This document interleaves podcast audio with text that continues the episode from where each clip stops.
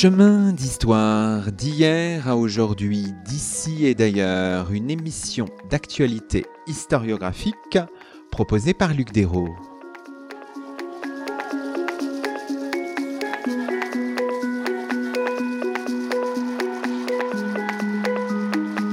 Bonjour à toutes et à tous, c'est le 160e numéro de nos chemins d'histoire, le premier de la cinquième saison. Et pour ouvrir cette nouvelle année podcastique, nous avons le plaisir d'accueillir à notre micro Dominique Barthélémy. Bonjour à vous.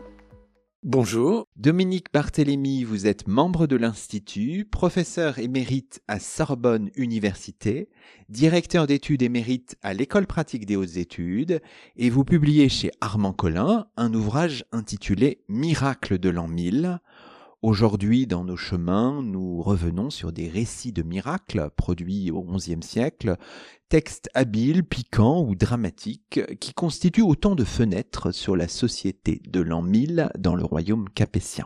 Alors, l'an 1000, c'est un moment euh, historique euh, que vous prenez là sur trois générations, entre 970 et 1050 à peu près, Dominique Barthélémy, c'est cette séquence chronologique-là qui vous intéresse? Oui, absolument, parce que elle est pertinente pour le type de texte et de développement religieux auquel nous avons affaire. Ça n'est pas forcément que la société et les usages et la piété est fondamentalement changé à ce moment-là, mais c'est un moment de, de grande explosion documentaire de la géographie. Donc je pense qu'on est dans la lignée d'une série de récits de miracles, comme on en écrivait déjà au temps carolingien, déjà même auparavant au temps mérovingien, mais que jamais il n'y en avait eu autant, jamais il n'y avait eu autant de, de textes monastiques à ce sujet. Et donc, en fait, c'est aussi la dernière étape pour ce type de miracle et de récit de miracle. Alors, vous le rappelez dans, vos premières pages, la graphie 1000 MIL, héritée du XVIe siècle, euh, maintient, dites-vous, en arrière-plan la réputation d'étrangeté inquiétante et fascinante à la fois de cette époque. L'historiographie a beaucoup travaillé le sujet, évidemment, notre regard a changé, mais peut-être que pour l'opinion commune, je ne sais pas si ça a beaucoup de sens de dire ça, cette époque euh, reste marquée euh, du saut de l'étrangeté, un temps d'attente eschatologique, de fin des temps. Il faut évidemment se déprendre euh, de tout cela. Alors, il faut se déprendre dans une certaine mesure, mais il faut peut-être euh, dire que de manière générale, toute une tradition d'historiens modernes, ça remonte au XVIe siècle, hein, que vous connaissez mieux que moi, veut que le moment ait été marqué par de grandes difficultés sociales, que la société de ce qu'on a appelé aussi le premier âge féodal, en, prenant tous les, tout le Xe siècle et le début XIe, ou la, la société de l'an 1000, ait été vraiment menacée de dislocation traversée par, la violence et que il n'y ait pas eu d'autre solution pour maintenir un minimum d'ordre et de sécurité, pour maintenir un lien social que le recours à la religion et notamment le, le, recours au miracle des saints morts. Donc c'est un moment où les miracles euh, font vraiment partie de l'histoire de France, où la, le développement des miracles, alors notamment dans les conciles de paix diocésaine, mais pas uniquement, c'est un moment où donc le développement des miracles joue vraiment, est censé jouer un rôle social majeur. C'est ça la tradition historiographique. Alors je crois qu'il faut nuancer un petit peu, mais il est vrai que c'est quand même notre point de départ. La période, la 970-1050, c'est un moment qui s'inscrit, si on regarde vos propres travaux, dans une séquence plus large qui vous intéresse depuis des années, hein, disons entre fin 9e et début 12e siècle, ce moment de la société un peu post-carolingienne, Qu'est-ce qui fait la spécificité de ce moment-là par rapport à l'ensemble de, la séquence qui vous a euh, occupé ces dernières années? Pour le, le 10e et le 11e siècle, effectivement, on est dans un moment que je crois il est pas inexact d'appeler féodal, hein, dans la mesure où les relations féodo-vassaliques entre guerriers, la, la, solidarité et la concurrence en même temps entre les chevaliers, les seigneurs de château jouent vraiment un rôle important. Il y a vraiment une domination sociale très forte de ce groupe. Donc ça, c'est un moment qui s'étend sur euh, euh, deux siècles.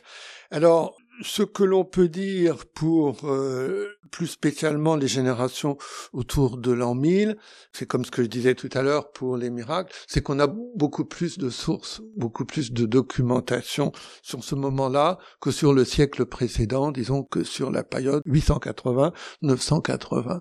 Mais j'ai eu, dans le début de ma carrière de chercheur, à rebondir sur une théorie qui était, je crois, une théorie fausse, qui était la théorie de la mutation de l'an 1000, qui euh, attribuait aux abords immédiats de l'an 1000 une montée des violences et du désordre, une lutte de classe très vive, et j'ai produit à la fois une réfutation et une réorientation de cette idée. Réfutation parce qu'il est certainement faux que la poussée de violence ait été soudaine et explosive, mais rebond aussi, euh, réorientation parce qu'il est tout à fait important, tout à fait utile. En effet, les sources y conduisent. Il est tout à fait important de s'interroger sur la violence sociale et sur le rôle que joue le culte des saints ou, ou l'Église de manière générale pour soit réguler et diminuer la violence sociale, soit parfois l'accompagner. Alors c'est intéressant parce que quand on a une petite mémoire historiographique, on se souvient de la vivacité des, débats, Dominique Barthélemy autour de la mutation de l'an 1000, avec vous, avec euh, en face euh, des figures comme Jean-Pierre Poli, Éric Bournazel, Pierre Bonassi aussi d'une certaine manière, et on trouvait dans vos écrits respectifs une forme de vivacité de ton et là, les choses semblent plus apaisées. Enfin, on a l'impression que voilà, la controverse historiographique est un peu passée. Il y a maintenant d'autres controverses historiographiques. Je, Celle-là, en tout tout à fait en faux contre les théories de Florian Mazel sur la réforme grégorienne, mais ça pourrait faire l'objet d'un autre débat. Et donc, euh, dans ce cadre-là, euh, je, je, crois n'avoir euh, pas trop perdu de ma vivacité.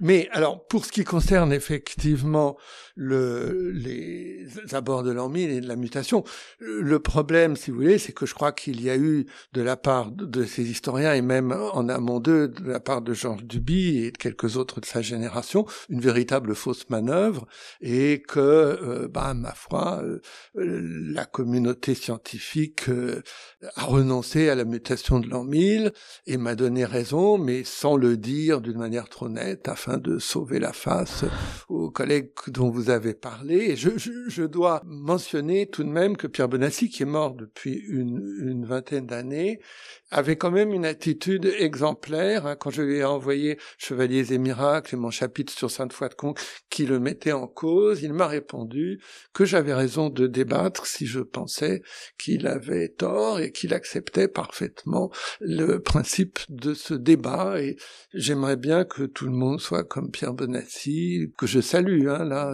à la fin de mon introduction. Oui, oui, tout à fait, hein, mort en 2005. Alors, revenons bien sûr dans, ces débuts de notre émission sur euh, les miracles, la place des miracles, des récits de miracles.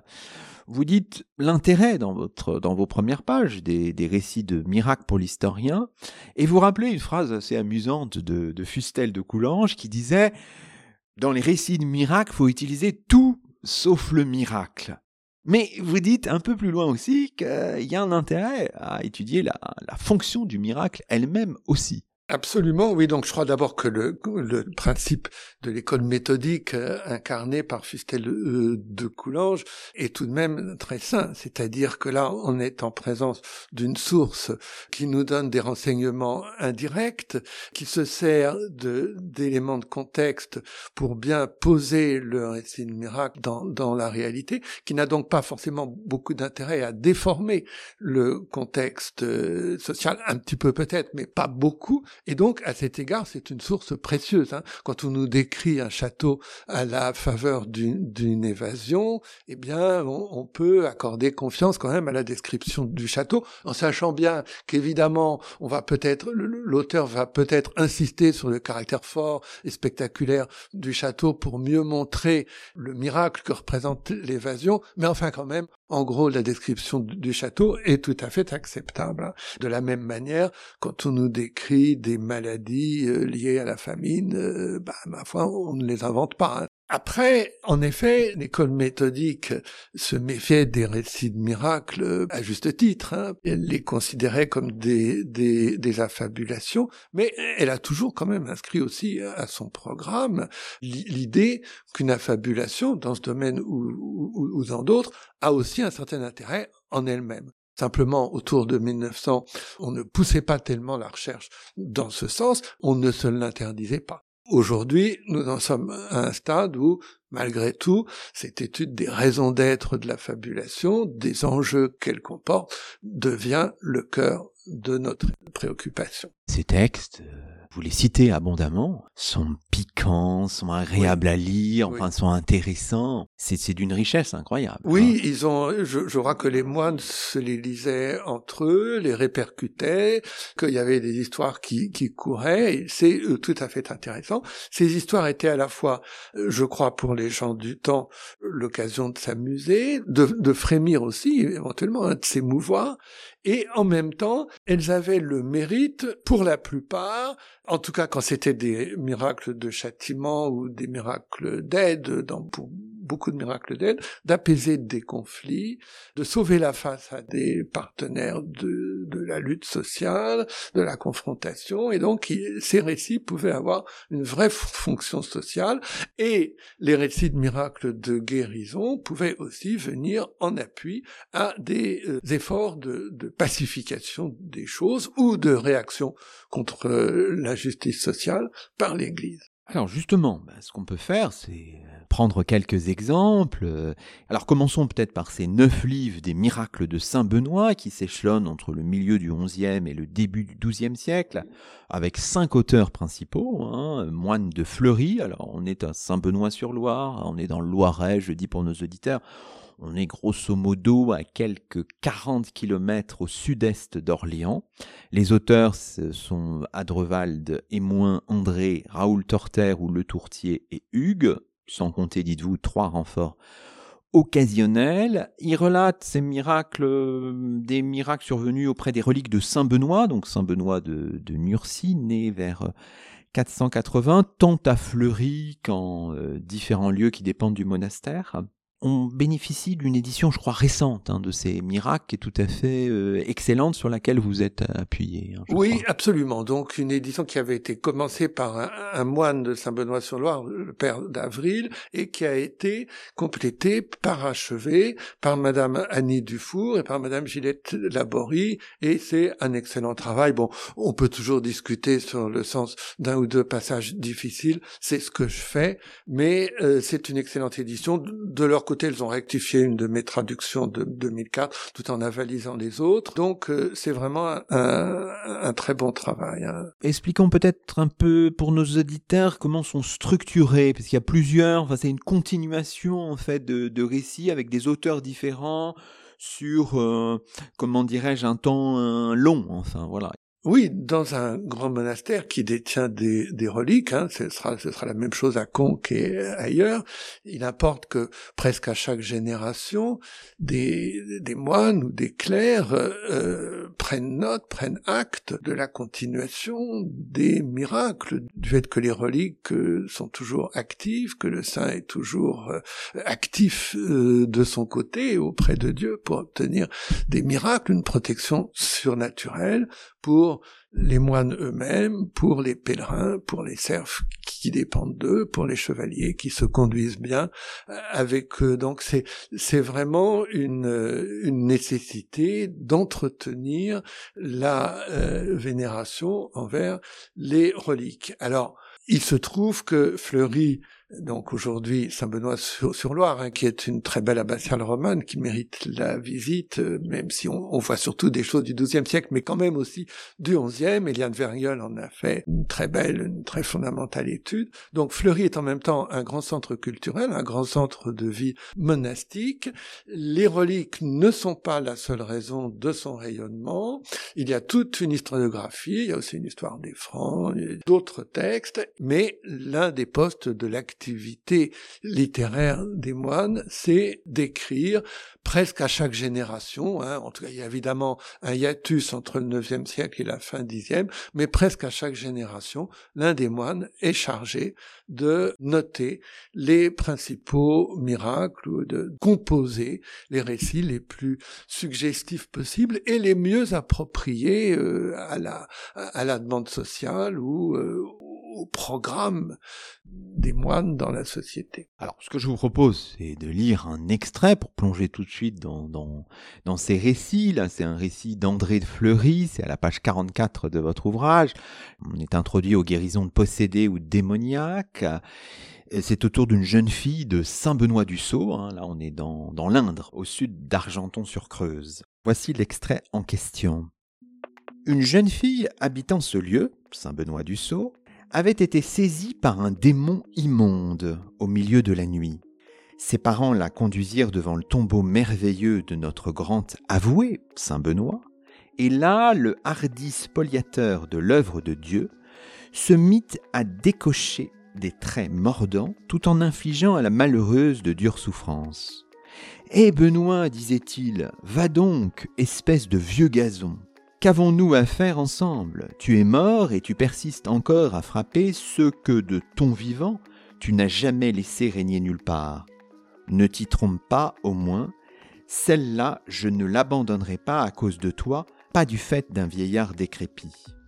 Il proférait ce genre d'insanité d'une voix terrible. Les moines présents entendirent tout cela de la bouche de l'ennemi, aussi se prosternèrent-ils et se mirent-ils à implorer la clémence de Dieu Tout-Puissant, qu'il expulse ce démon pour la louange et l'honneur de son nom, qu'il soit apaisé par les mérites de son cher et très saint Benoît.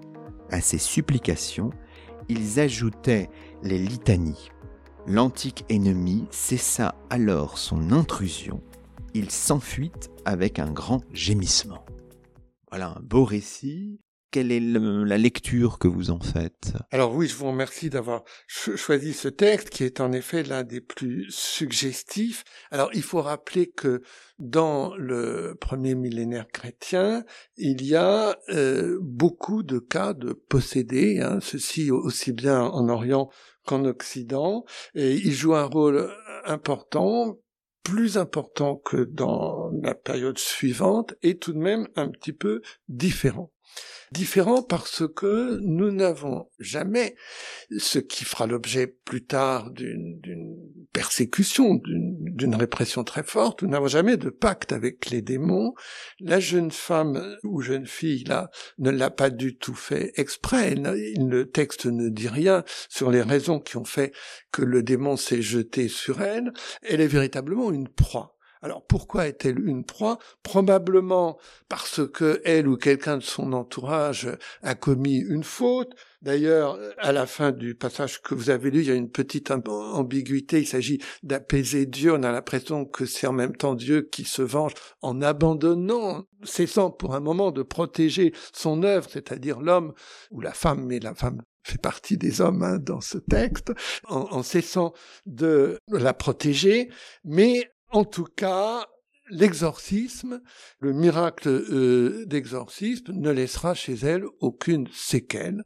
Et ça, c'est pour cela qu'il peut avoir, cet exorcisme, une fonction importante dans la société du Haut Moyen Âge. Alors là, dans le passage que vous avez lu, on ne sait pas évidemment très bien quels étaient tous les symptômes de cette jeune femme, on a très peu d'éléments de contexte, mais ce qui est intéressant, c'est que dans le moment où elle est amenée devant l'autel de, Saint-Benoît du Sceau, ce n'est plus elle qui parle, selon le euh, narrateur, c'est le démon, il est question de ce qu'il dit de sa bouche, et le démon se dit attaqué par le saint, et le démon euh, se croit obligé de lancer des invectives, des insultes. Mais en même temps, sa réaction très vive, sa réaction de bête blessée, hein, en quelque sorte, prouve la puissance du saint. Et donc ça, c'est souvent comme ça dans le Haut Moyen Âge et jusqu'aux alentours de l'an 1000, et ça va ensuite s'effacer assez vite à partir du XIIe siècle, eh bien, les démons, et donc les possédés à travers lesquels les démons sont censés parler, sont des espèces de, sparring partners, de partenaires privilégiés pour les saints, parce qu'ils attestent la puissance des saints. Dans le Haut Moyen Âge, quand on voulait prouver qu'on avait de vraies reliques, eh ben, on amenait des possédés devant et ils se mettaient à hurler que le saint les persécutait. Donc là, c'est moins virulent que ça ne pourrait l'être dans certains passages de Grégoire de Tours ou de moines byzantins de son époque, mais c'est encore très net l'espèce de crise que fait le démon amené euh, devant le saint prouve le pouvoir du saint et, finalement euh, le, sert. Alors, on peut poursuivre un peu la lecture de votre livre en, proposant une deuxième lecture qui nous introduit un autre type de miracle, le miracle de, vengeance, et cette fois à la page 52 53 euh, de votre, livre. C'est toujours un extrait des, des miracles de Saint Benoît, mais là c'est un extrait du livre Démoins. Le vénérable abbé Richard avait concédé à Herbert en fief quelques domaines appartenant à l'abbaye, mais il ne s'en contentait pas. Il avait l'audace de piller d'autres domaines affectés à l'usage des moines.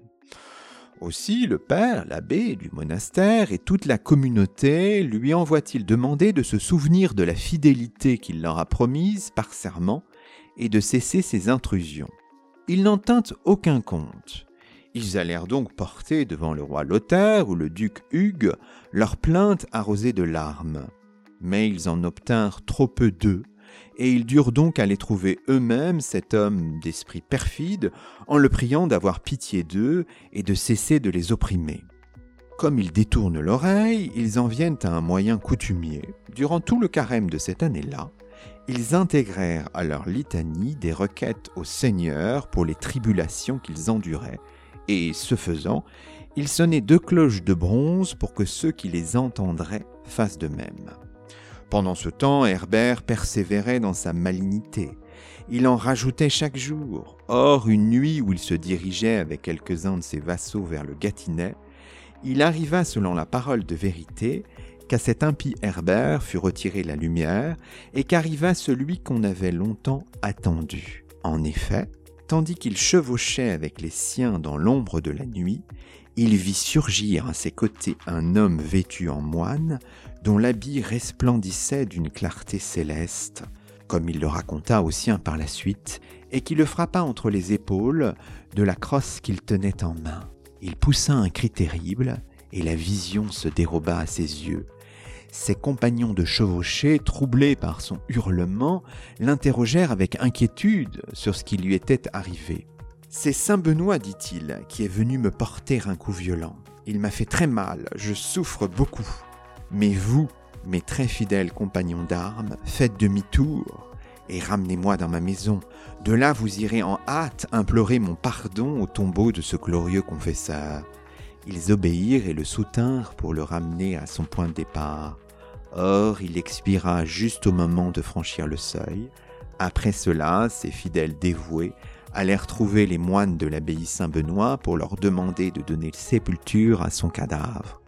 Bien que redoutant l'indignation de leur abbé alors absent, les moines y consentirent, ils reçurent et inhumèrent le corps. Bien que soulagés d'avoir recouvré leur tranquillité, ils éprouvaient une pieuse compassion envers le défunt, qui avait été privé du don de la vie dans la fleur de sa jeunesse, et n'avait pas eu le temps de corriger ses mauvaises mœurs. Le texte, on l'a lu, il est un peu long dans son intégralité, mais il est passionnant. Dominique Barthélémy de bout en bout. Hein, oui, absolument. à nouveau, vous avez fait un, un, choix très suggestif. Alors, parce que a priori, c'est une histoire terrible. Hein un chevalier qui est frappé à mort par Saint Benoît. Ça pose la question de la dureté attribuée au saint et même de la dureté des moines dans, ce conflit. Hein. Et euh, Pierre-André Sigal, qui a euh, livré, qui a procuré un grand livre sur l'homme et le miracle au XIIe siècle, remarquait que ces miracles de châtiment, bah, c'est souvent la peine de mort pour une pécadille. Hein. Ce chevalier n'était peut-être pas si méchant que ça. Et d'ailleurs, sa relation avec euh, les moines de Fleury était pour le moins contrasté. Il tenait de un fief. Bon, il avait euh, effectivement un conflit sur euh, des éléments de patrimoine, sans doute sur des taxes ou une partie de la terre, on ne sait pas, avec eux. Mais enfin, ça n'était pour eux ni un étranger, ni forcément un adversaire irréconciliable. Et là, il est frappé mortellement. Mais évidemment, le problème, c'est que si ce n'est pas vraiment Saint Benoît qui a frappé, à ce moment-là, il faut s'intéresser au récit si lui-même, l'attribution de sa mort à Saint Benoît n'est pas en elle-même une violence. Elle fait au contraire partie de la procédure de paix, de la procédure de pacification avec lui. Pour un chevalier, être frappé et tué par un être surnaturel, ce n'est pas déshonorant. Personne n'est censé résister à une puissance surnaturelle. Et donc son honneur n'est pas atteint ou celui de sa parenté. Et en même temps, cela permet, cela euh, lui permet, il a le temps de parler, de, de reconnaître le coup, c'est dit dans le texte avant de mourir, ça lui permet de reconnaître euh, sa faute et de se faire pardonner. Et donc on a en réalité affaire à quelqu'un d'assez proche du monastère, dont les relations sont un petit peu en, en, dents de scie avec le, le, monastère, mais on ne peut pas tirer de ce texte la conclusion qu'entre les moines et les chevaliers, il y avait une lutte inexpiable, euh, ni que les conflits étaient d'une violence déchaînée. On aperçoit d'ailleurs bien aussi à la fin que euh, les moines étaient en même temps mus par une certaine compassion Hein, c'est dit, ils sont à la fois durs et compatissants. Alors euh, peut-être dans cette affaire ont-ils été en effet relativement durs avec lui. On peut on peut remarquer qu'ils ne se sont pas contentés des médiations proposées par le roi Lothaire et le duc Capet, donc dont la mention date l'affaire d'entre 960 et 986. Ils ont lancé tout de même des litanies pour tribulation qui sont de véritables instigations à la vengeance des saints qui font qu'ensuite tout malheur arrivé à l'homme contre lequel euh, l'aide de Dieu et du Saint est demandée, bah, tout malheur va être interprété en effet comme un châtiment surnaturel. Ils ont sans doute été assez dur en affaires avec ce personnage, pas jusqu'au point de lui refuser euh, la sépulture. Et donc, on n'est pas autorisé à dire que les récits de vengeance prouvent que la mentalité féodale était d'une violence déchaînée. On est autorisé, au contraire, à penser que dans la société chrétienne et féodale de l'an 1000, il y avait des procédures de paix et que les récits de vengeance miraculeuse, dans beaucoup de cas, dans la plupart des cas, euh, servaient justement à favoriser la pacification et l'apaisement des conflits. Oui, c'est ça qui est intéressant. Et d'ailleurs, il y a quelque chose qui revient souvent dans votre livre. Hein. Vous dites, il faut dédramatiser tout cela. il faut, il ne faut pas euh, se fier à une première impression de désordre, de violence. Bon, voilà, c'est, il faut un petit peu prendre du recul par rapport à tout ça. Et c'est ce que, ce que vous faites dans ce livre et ce que vous faites depuis euh, des décennies. Il faut, il fallait autour de l'an 1000 que les récits soient dramatiques pour être efficaces. Mais nous, autour de l'an 2000, nous devons nous apercevoir tout de même de cette, de cette double dimension des choses. Évidemment, ce qui est intéressant aussi, c'est la question des voix. Dans ces des voix VOX finalement. Euh, dans ces textes et notamment donc dans ces miracles de Saint Benoît on entend les voix des chevaliers les voix des serfs aussi. Mais là encore il faut toute une méthodologie pour euh, capter ces voix en quelque sorte. Oui, parce que en fait, nous avons affaire à des récits composés par des moines qui sont au service du saint et qui sont évidemment des promoteurs du culte des reliques. Donc, dans leurs récits, ils font, ils mettent en scène des dialogues et euh, de temps en temps, on entend parler déclarations de chevaliers. Par exemple, il y a des chevaliers qui, comme le démontre la jeune fille euh, de tout à l'heure, euh, dans des termes à peine moins virulents, insultent Saint Benoît et, ça permet de comprendre pourquoi ils sont punis après.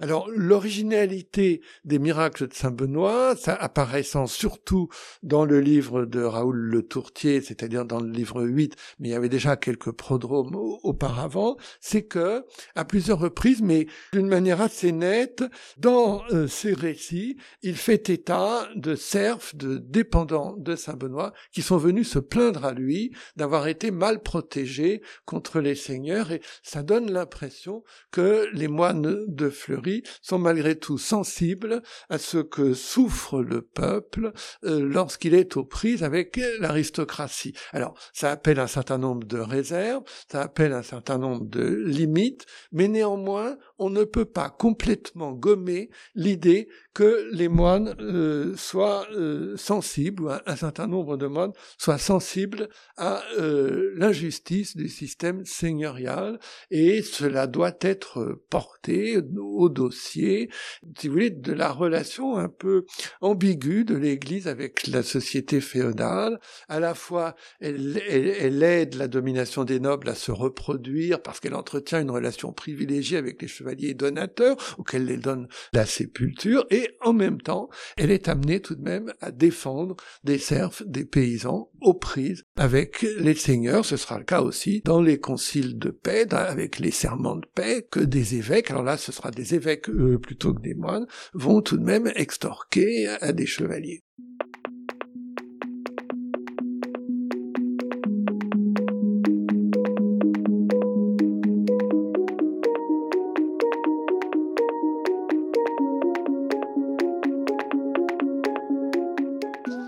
Vous écoutez Chemin d'Histoire, une émission d'actualité historiographique.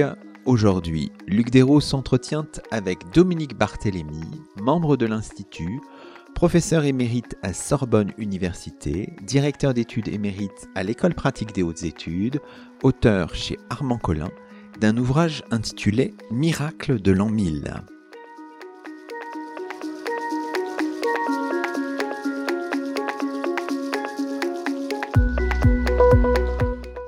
Alors, dans la deuxième partie de cette émission, on peut poursuivre notre parcours dans votre livre. Autre recueil de, miracles particulièrement étoffé, celui de Sainte Foy de Conques. Hein. La passion latine de Sainte Foy, vous le rappelez, date du IXe siècle et dès 960, une foule se presse au monastère de Conques pour passer euh, la nuit auprès de ses reliques. La géographie datée de 1010 environ est signée euh, Bernard d'Angers, continué plus tard par un anonyme constitue pour euh, les historiens une source vraiment euh, tout à fait passionnante. Je rappelle aussi que Conques, hein, c'est aujourd'hui Conques en Rouergue, c'est euh, une localité située dans, dans l'Aveyron. Alors là encore, on peut revenir sur quelques exemples et proposer une troisième lecture à nos auditeurs en évoquant ces petits miracles ou ces jeux de sainte foi. Alors vous allez euh, nous dire dans un instant de quoi il s'agit. C'est le miracle du faucon. Là, cette fois, on est à la page 154-155 de votre ouvrage. Je vous propose la lecture et puis ensuite on, on commentera. À propos de son mulet, nous avons parlé plus haut d'un chevalier du nom de Géraud, voisin de Conques. Or, il était très habile aux exercices chevaleresques et il sollicita de son seigneur, à Rodez, le prêt d'un excellent faucon. Le seigneur consentit sur le champ à cette requête et ils passèrent le contrat suivant. Si d'aventure Géraud perdait ce faucon, il serait privé de tout son fief. Avant de s'en retourner chez lui, Géraud eut à faire un détour par le pays d'Albi. Là, pour la première fois, il lâcha le faucon, lequel manqua sa proie, s'éleva dans les airs et disparut. Géraud eut beau le poursuivre longtemps, il ne parvint pas à le récupérer. Il regagna alors sa maison, épuisé, accablé. Par expérience, en effet, il connaissait la cruauté de son Seigneur, son absence de miséricorde et son implacable colère. À la fin, sa bonne épouse l'exhorta virilement. Qu'est-ce qui te tourmente ainsi, mon cœur? Qu'as-tu donc à remâcher tout cela? Pourquoi es-tu si triste et assombris-tu de la sorte ton visage d'ordinaire joyeux? Va demain matin devant Sainte-Foy, nu-pied, et offre-lui un cierge. J'ai l'espérance que Dieu alors te viendra en aide. Allons, du courage, montre un cœur ferme, et n'en doute pas, tu peux obtenir la miséricorde de Dieu grâce à l'intercession de Sainte Foy. Ce discours réconforta beaucoup son mari. Il se ressaisit et il prononça le vœu. Après quoi il passa à table, tout comme s'il n'avait eu aucun motif de tristesse. Il avait déjà l'impression que sa gaieté lui revenait, avec la permission de Dieu. Il pressentait quelque chose. Et voici où l'histoire en est plaisante, car en plein repas, une oie entre à l'improviste, et son vol trouble les convives. Or, aussitôt le faucon perdu fondit sur elle à toute vitesse. Ce qu'il y a d'admirable dans ce noble miracle, c'est que le faucon revint d'une autre région jusqu'à cet endroit qu'il ne connaissait pas, comme par exprès. Il y eut grande réjouissance, on se répandit en actions de grâce envers le ciel. On avait l'assurance de récupérer le fief, en dépit du piège tendu par le Seigneur, et cela augmentait la gloire du miracle. Le lendemain, pour reconnaître la bonté de Dieu, le vassal courut s'acquitter de son vœu envers Dieu et sainte foi. Là encore, un texte vraiment passionnant, Dominique Barthélemy, qui nous dit beaucoup de choses, une fois de plus. Oui, absolument. Donc, euh, euh, les miracles de Sainte Foy euh, sont, avec ceux de Saint Benoît, le plus important recueil rédigé au XIe siècle. Alors, les lecteurs modernes insistent souvent sur leur originalité. Ils, ont raison. Hein. L'auteur des deux premiers livres, Bernard d'Angers, n'est pas un moine de Conques, mais un clerc du Nord euh, venu de l'extérieur. Et dans son livre, il joue beaucoup de euh, sa situation particulière. Il souligne un certain nombre d'étrangetés, il appelle ça des rusticités, qui caractériseraient, d'après lui, l'Aquitaine. Peut-être qu'il les exagère un peu, mais enfin, en tout cas, c'est un auteur assez particulier, assez intéressant. Sainte Foy elle-même est également quand même une sainte spécifique. On n'est pas du tout sûr qu'il ait existé effectivement une martyre de ce nom, mais enfin son culte s'est répandu à partir du IXe siècle et il y a une passion effectivement qui montre comment elle a été aux prises avec un cruel persécuteur des chrétiens. Alors elle a, elle a souffert, elle est morte, mais elle a, comme tous les saints martyrs, dominé sa souffrance et avec l'aide de Dieu, et elle est au ciel protégeant ses dévots. A priori, elle euh, euh, peut avoir un rayonnement dans le peuple chrétien plus important que celui de Saint Benoît, et d'ailleurs, vers ses reliques, euh, se, produit, se fait un important pèlerinage. Conques est un véritable sanctuaire de pèlerinage, ce que n'est pas tout à fait Fleury, où les moines ont d'autres atouts.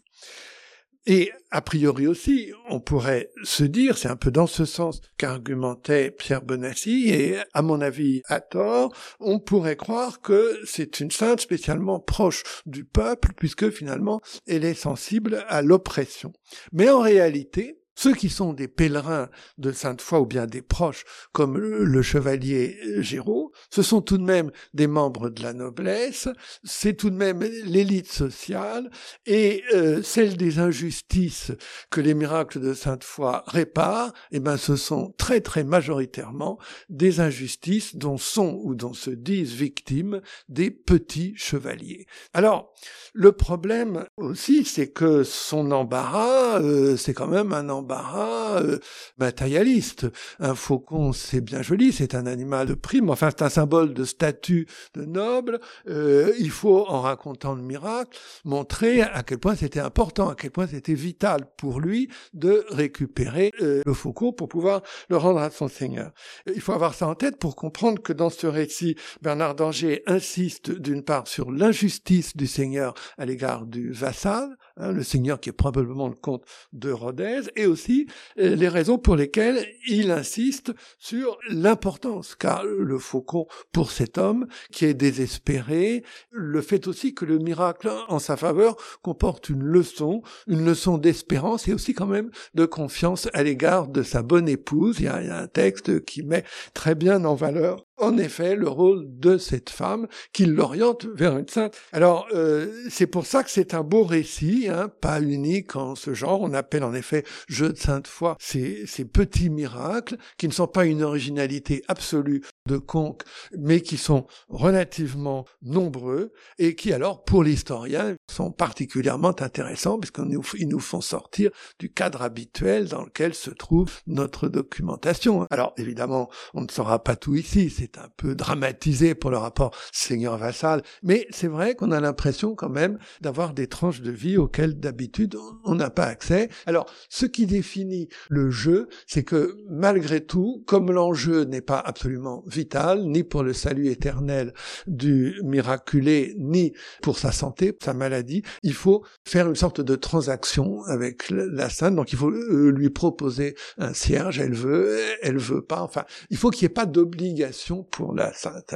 Alors, ce qui est intéressant, c'est que là aussi, vous mettez en garde hein, euh, euh, vos lecteurs, c'est-à-dire qu'il ne faudrait pas tirer de conclusions hâtives de cette histoire. Vous dites, avec un style particulièrement vif, hein, qu'on apprécie, l'imprudence de Géraud que son snobisme de Hobro ou sa passion de chasseur ont jeté dans les griffes d'un méchant seigneur, et d'autres mésaventures de lui-même ou de ses semblables, ne suffisent pas à faire une crise sociale, Dominique Barthélémy. Ben oui, voilà, parce qu'il y a eu, il y a des historiens, souvent des historiens modernes, hein, du, du 19e ou du 20e siècle, qui n'ont pas assez mesuré le caractère très ponctuel, très lacunaire de leurs sources. Et je pense qu'à partir d'une documentation euh, quand même euh, très limitée, on a souvent tiré des conclusions excessives. On a fait de grands modèles. Georges Duby, qui d'une certaine manière était responsable d'un de ces grands modèles, pouvait aussi mettre en garde, il le faisait très bien en public et en privé, euh, contre la surexploitation des sources du Xe et du XIe siècle. Je, regrette qu'il ne l'ait pas dit d'une manière plus nette, je, je regrette qu'il n'en ait pas déduit qu'il fallait me soutenir dans ma critique de la mutation de l'an 1000, mais réellement il aurait pu. Très bien. Alors dans ce livre des miracles de Bernard d'Angers, on a aussi des récits euh, d'évasion miraculeuse. De quoi s'agit-il exactement? Alors, ben, c'est un cas, au fond, relativement proche de celui qu'on vient de voir, c'est-à-dire ce sont des petits chevaliers en difficulté, en partie sans doute par leur faute. Euh, rien ne prouve qu'ils se soient toujours très bien comportés eux-mêmes envers le Seigneur qui, qui, les a fait prisonniers et qui ne veut pas négocier leur libération ou même qui les maltraite. Mais enfin, ce sont des chevaliers qui sont quand même dans un péril beaucoup plus grave que le brave petit Obrosnob hein, qui a perdu son faucon et qui a encore sa femme avec lui, euh, là, euh, en prison dans un château. C'est pas toujours si désagréable que ça, hein, parce qu'il y a, y a quand même aussi dans la chronique d'Adémar de Chaban un prisonnier qui sort en étant marié à la fille du seigneur qui l'avait capturé. Hein. C'est un, peu comme dans la Chartreuse de Parme, euh, Fabrice Del Dongo. Mais enfin, il y a aussi des cas où ça se passe mal et les récits de miracles décrivent tout de même des captifs qui sont maltraités, dont les liens sont très forts et dont les geôliers, on peut dire les, geôliers, les seigneurs qui les ont pris, refusent de négocier la rançon. Car il faut savoir que dans les guerres féodales de l'époque, dans les conflits, la règle, ce n'est normalement pas de se tuer entre adversaires nobles, sauf si on a vraiment une querelle très grave, et encore, on essaie de, de négocier. Hein, dans la suite du livre, il y a des miracles de règlement de vendetta Mais c'est plutôt aux confins de la Flandre, dans d'autres recueils. Hein. Normalement, la guerre féodale consiste à piller la terre de l'adversaire, donc à, s'en prendre à ses paysans hein, plutôt qu'à lui, et consiste à le faire prisonnier, à obtenir de lui des concessions, obtenir de lui des rançons, mais non pas à le tuer. Et donc, le fait que les négociations soient souvent difficiles, le fait qu'elles soient souvent dans l'impasse, fait que souvent le récit d'un miracle euh, d'évasion permet de se tirer d'affaire. Alors souvent, les récits de miracles euh, d'évasion peuvent cacher des coups tordus, des complicités, on n'en sait rien. Mais en tout cas, euh, ils ont certainement une fonction sociale. On peut terminer notre, notre présentation en évoquant les miracles de Saint Vivien, notre texte sur lequel vous vous penchez. Hein, Saint Vivien, c'est un évêque de Sainte au 5e siècle. Alors vous dites que ces miracles documentent euh, trois conciles de paix en consacrant 11 chapitres sur 29 aux miracles qui émaillent les cheminements en cortège vers eux et à leur déroulement. On peut lire un dernier texte, hein, on est à la page 198-199 de votre livre, c'est un miracle qui intervient sur la route du concile de Limoges. Durant le voyage, il y eut un jour des pluies diluviennes, et tous ceux qui en étaient furent complètement trempés. Comme cela tombe de plus en plus fort, on craint que la statue sacrée du saint confesseur ne soit souillée, et on lui met sur la tête une protection en forme de bonnet, ce qui lui épargne la pluie. À cette vue, l'un des chevaliers du nom d'Hector lança comme par jeu à l'abbé Géraud Retirons à Saint Vivien ce bonnet qui lui assure une marche sec, et ainsi peut-être il supportera mal son désagrément. Ça le mènera à compatir au nôtre, de sorte qu'il obtiendra l'apaisement de cette pluie pour lui-même comme pour nous. L'abbé accueillit aussitôt la suggestion. Le confesseur du Christ fut donc privé de son couvre-chef, et par une merveilleuse décision de Dieu, il fit cesser le dommage pour lui et pour sa suite. En ce miracle, pour que la puissance divine soit mieux observable à tous, il arriva quelque chose qui provoqua la stupeur du peuple. Alors que de toutes parts il vente et que l'hiver se répand en pluie, la troupe qui suit le saint se voit indemne de toute averse, et dès lors elle ne fut plus exposée aux intempéries. Alors parfois ces récits sont même un peu drôles. Hein. Oui, oui, oui. Dominique Barthélemy, celui-là en particulier. Donc là, on est on n'est pas très loin de Sainte-Foy de Conques, hein, puisque là, les reliques de Saint Vivien se trouvent au monastère de Figeac, hein, dans un site plus ouvert sur la circulation, et c'est un monastère qui est souvent euh, en rivalité depuis le IXe siècle et qui l'est d'une manière assez aiguë au XIe avec Conques. Mais évidemment, Saint Vivien, même s'il a plus de réalité historique, euh, ne fait pas tellement le poids par rapport à Sainte-Foy de Conques. Hein, c'est pas tout à fait le même rayonnement. Il n'est pas martyr, il n'est que confesseur du Christ, comme Saint Benoît l'était. On, s'est souvent demandé si les miracles de Saint Vivien n'étaient pas faits pour rivaliser avec ceux de Sainte-Foy ou euh, si euh, s'inspirer d'eux. Mon élève et collègue maintenant, Sébastien Frey, a, je crois, très bien repensé les miracles de Saint Vivien dans une certaine euh, autonomie, dans une certaine distance quand même avec ceux de Sainte-Foy. Alors, cependant, comme Sainte-Foy de Conques, et comme cela se fait en Aquitaine, Saint-Vivien a ses reliques dans une statue, et donc ça c'est une spécificité de l'Aquitaine. Hein, on voit la statue de Sainte-Foy sur la couverture de mon livre, mais c'est une statue reliquaire qui peut être promenée, qui peut être transportée vers des terres en conflit pour impressionner les adversaires ou rallier des soutiens, et qui peut être transporté aussi vers ces conciles de paix où les évêques euh, ordonnent aux chevaliers de prêter des serments de paix et aux paroissiens de prêter euh, aide à la paix, à la pacification. Et donc, on peut les porter vers des conciles parce que dans les conciles de paix, pour étayer la législation des évêques et, pousser au serment, eh bien, il est bon d'avoir des reliques de saints qui font des miracles. il se trouve que les miracles de Saint Vivien, effectivement, se produisent souvent dans ce type de concile.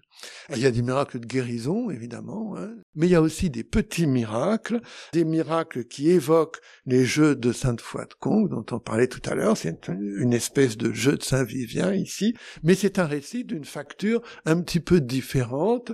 Un proche du saint ou de la sainte s'adresse à lui ou à elle d'une manière un peu familière. C'est plus des litanies pour lui demander, de, avec une liturgie latine, pour lui demander d'intervenir contre un adversaire ou pour aider ses moines en difficulté. C'est une espèce d'apostrophe familière, presque un peu insultante. Enfin, euh, donc c'est une instigation faite d'un ton un petit peu familier, par plaisanterie, mais qui est généralement dans les récits de miracles suivi des faits. Ici, le chevalier Hector s'en tire assez bien, mais parfois le, saint euh, ou la sainte se vexe quand même un tout petit peu qu'on lui ait parlé sur ce ton, et tout en exaucant euh, la demande du proche euh, qui l'a formulée, lui fait aussi un petit tour, une petite vengeance. Hein.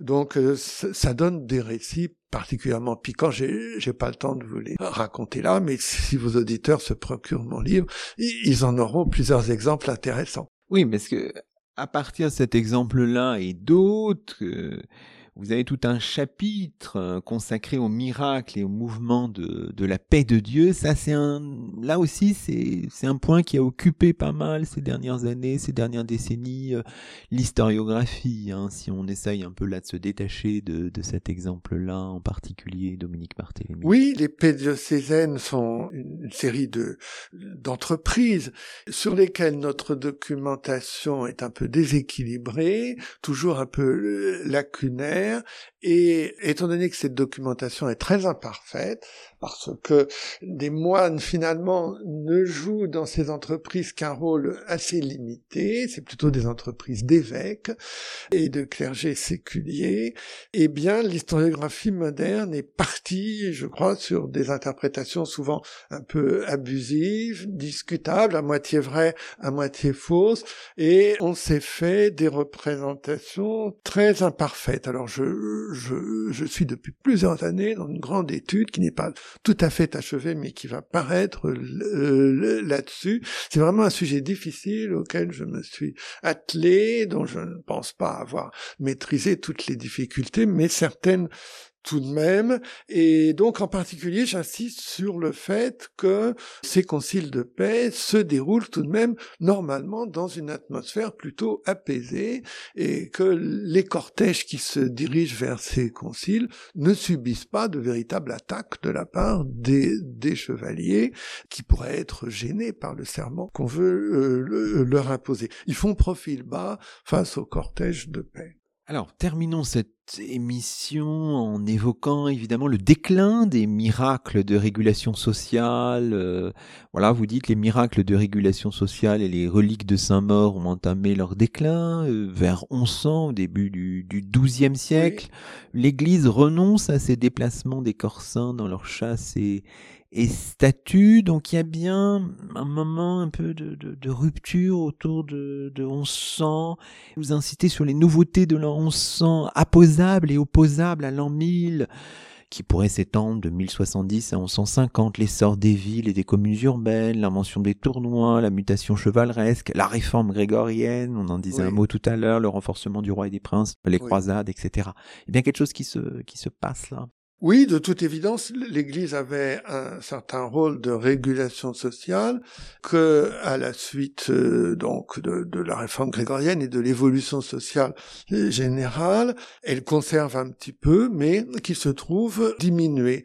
Pour euh, défendre ses terres, elle n'a plus besoin d'exhiber des, reliques. Il y a, il y a des juridictions, éventuellement d'ailleurs des juridictions des évêques eux-mêmes, mais pas uniquement. Il y a aussi les princes et les rois qui euh, reprennent du poil de la bête au XIIe et XIIIe siècle. Donc elle a moins besoin des reliques pour défendre ses propriétés et on a moins besoin, en effet, de faire appel au récit de miracle dans la régulation sociale. Et donc, la chose a été depuis longtemps aperçue par les historiens. Hein. On peut citer les livres de Richard Southern sur Église et société au Moyen Âge, dans l'Occident médiéval, ou les études d'André Vaucher, les, les synthèses d'André Vaucher. Tout ça est parfaitement expliqué sur ce point. L'Église, à partir du XIIe siècle, fait de plus en plus de la pastorale. elle a des exigences morales et les miracles qui sont racontés et parfois on peut dire organisés à partir du XIIe siècle ne sont plus tellement des miracles de saint-maur locaux à reliques, mais des miracles de, la Vierge, des apôtres et des, des, des saints chrétiens universels, des miracles qui sont quand même désormais très majoritairement des miracles de guérison. Il y a, il y a tout de même disparition du miracle de châtiment et un déclin des petits miracles, même s'ils n'ont jamais complètement disparu. Donc on est dans, on peut dire, dans un paradigme un peu différent à partir du 12e, 13e, et j'ai été surpris même en rédigeant le dernier chapitre, au moment de la, de la synthèse, de voir à quel point ça se produit assez rapidement, au début du 12e siècle. Donc on peut parler de, de mutation de l'an ah, certainement, certainement, bien évidemment. C'est une grave erreur autrefois d'avoir parlé de mutation de l'an 1000, elle, elle faisait de l'ombrage à la mutation de l'an 1100 et dès le début de ma campagne contre la mutation de l'an 1000, je l'ai signalé. En, effet, ça en faisait partie intégrante, ou bien alors pour l'établissement de la féodalité, si on veut, à la fin 9e, mais, mais pas en l'an 1000. Alors, dernière question habituelle dans nos chemins d'histoire, euh, Dominique Barthélémy, quels sont vos chemins d'historien en ce moment? Ce livre paraît, mais voilà. Sur quoi travaillez-vous? Comme je vous l'ai dit à l'instant, mon activité principale, c'est d'achever ce livre d'études sur l'épée diocésaine, mais j'ai aussi le projet de rééditer en collection de poche mon étude sur la bataille de Bouvines et de donner une nouvelle histoire de la France chrétienne et féodale qui euh, reviendra sur la période entre fin 9e et début 13e. Donc voilà, j'ai beaucoup de d'activités en cours. Bon, l'histoire continue. Tout à fait. Merci beaucoup, Dominique Barthélémy. Et c'est ainsi que se termine le 160e numéro de nos chemins d'histoire, le premier de la cinquième saison. Aujourd'hui, nous étions en compagnie de Dominique Barthélémy, membre de l'Institut, professeur émérite à Sorbonne Université, directeur d'études émérite à l'École pratique des hautes études, auteur chez Armand Collin d'un ouvrage, vous l'aurez compris, passionnant, un livre intitulé Miracle de l'an 1000. Toutes nos émissions sont disponibles sur la plateforme SoundCloud et sur le site chemindhistoire.fr avec un S à chemin. À très vite pour un nouveau rendez-vous radiophonique. Que la force historienne soit avec vous.